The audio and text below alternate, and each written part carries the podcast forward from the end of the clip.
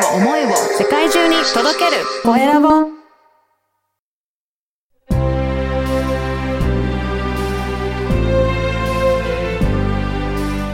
経営者の志こんにちは、コエラボの岡田です。今回は、あしきさんの志や今後の活動について伺いました。まずはインタビューをお聞きください。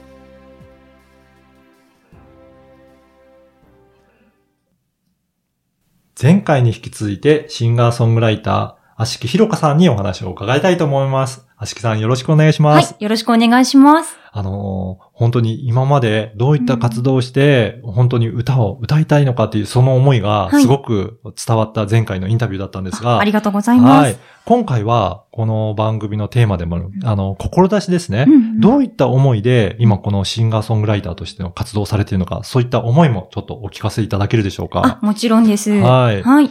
そうですね。はいやっぱり私自身、うあの、まあ、幼少期の体験とかもあって、どうして生まれてきたのかわからないなんてね、あの、はい。思いもあったので、誰もが生まれてきてよかった、生きててよかったっていうね、ことを感じ合える世界を感じ合ったりとか、分かち合える世界をね、はい。作りたいなっていうのが一番の願いとしてあります。やっぱり幼少期のそういった体験っていうのは大きかったんですね。そうですね、うんそもそもそれがなかったら多分歌ってないと思うし、はいそれがあったからこそ、あの、人の心にね、寄り添う歌とか、うん。あの、命をね、大事にしたいなっていう思いが溢れて、溢れてしょうがないっていううんね、今があると思うので、うーん。あやっぱりご自身の経験もあると思うんですけど、そういったどういった方になんか届くといいなとか聞いていただきたいなとかっていうのはありますかね？そうですね。なんかやっぱり、今苦しい思いをされてる方多いと思うんですよ。はい。で、生きがいとかね、やりがいだったことがこうできなくなったりとか、うん。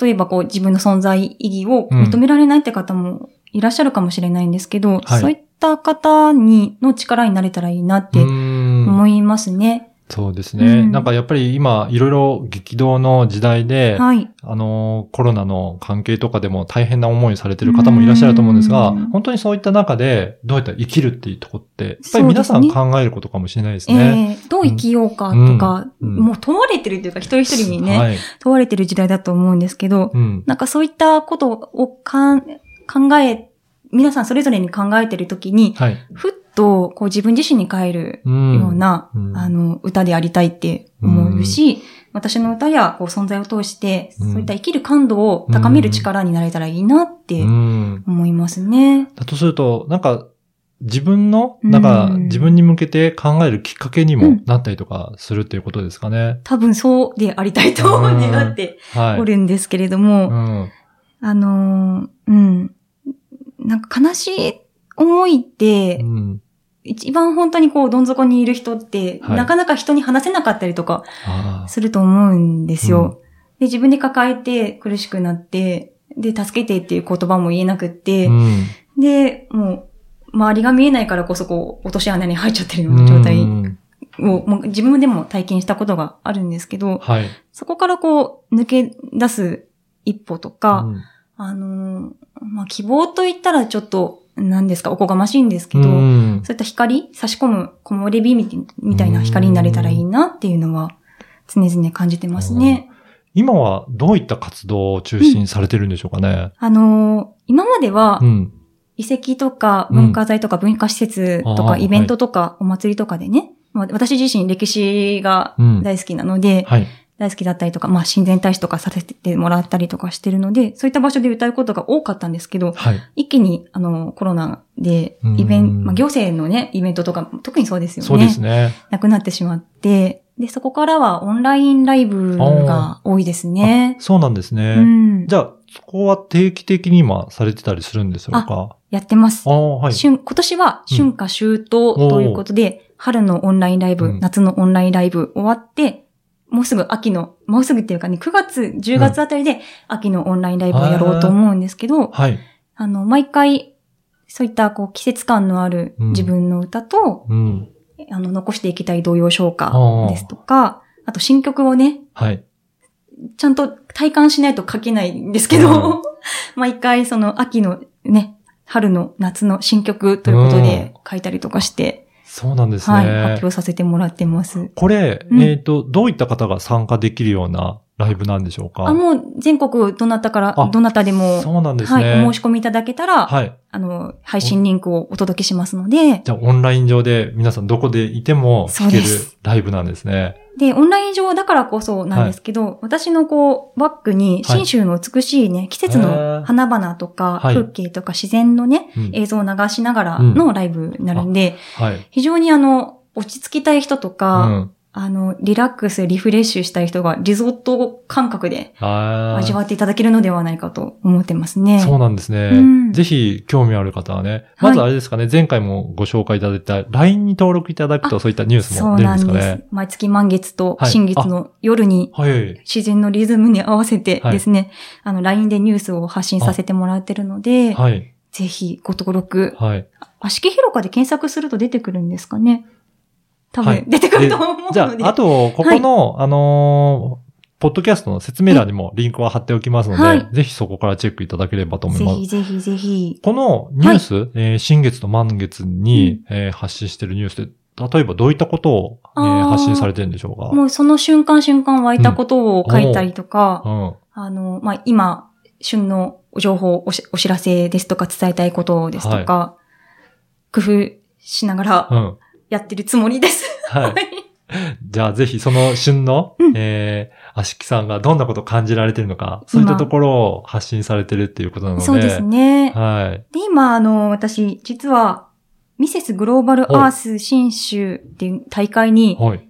あの、ファイナリストとして参加してまして、そうなんですね。まだミセスじゃないんですけどね、はい。ミセスコンだけど、ミスの部がありましあて、、はい。はい。で、そこで、あのー挑戦中なのであ、、そういった。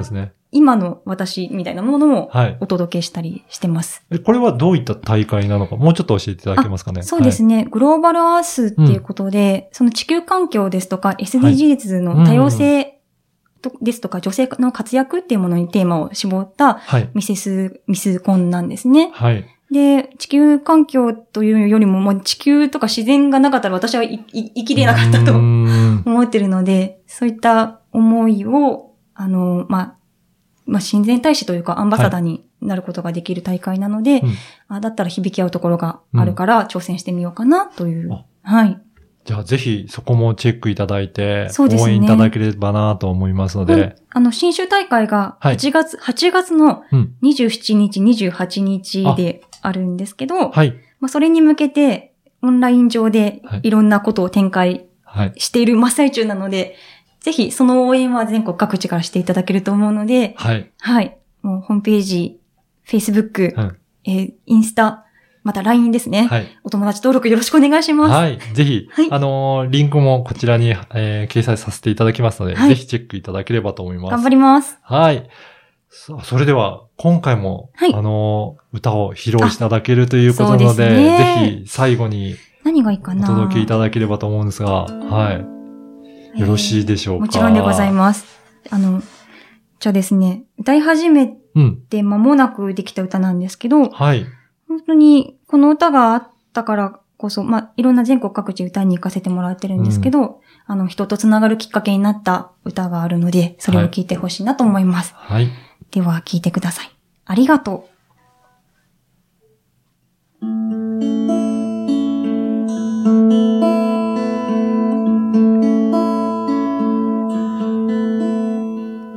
優しくな言葉はありますか？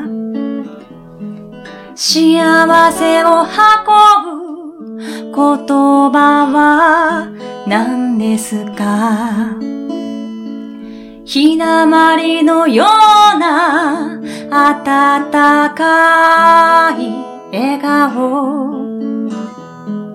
見守ってってくれた。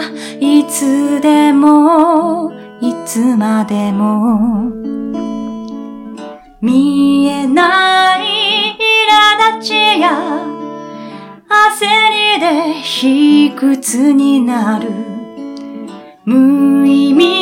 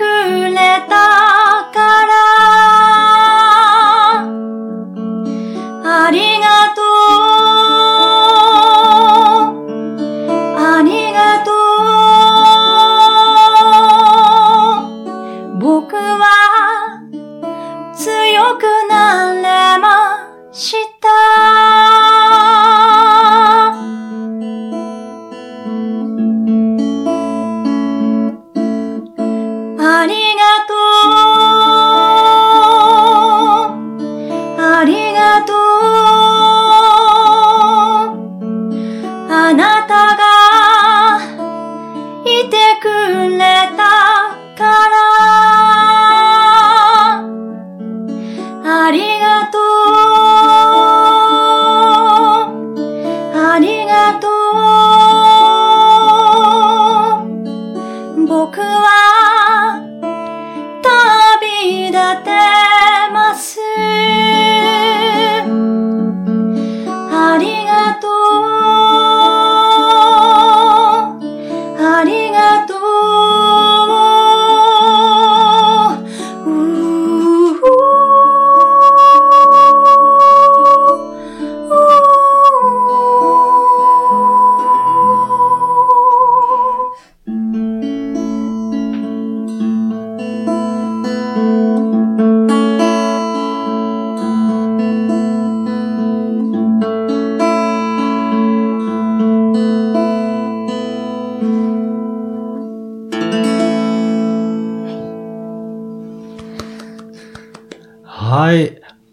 ーソングライターの足木ひろかさんでした。どうもありがとうございました。どうもありがとうございました。いかがだったでしょうか？足木さんの歌は心に問いかけられているように感じました。何のために生まれてきたのか、自分を認めることの大切さなど、いろんな思いが巡ってきます。足木さんの志から何を受け取りましたか？ではまた次回。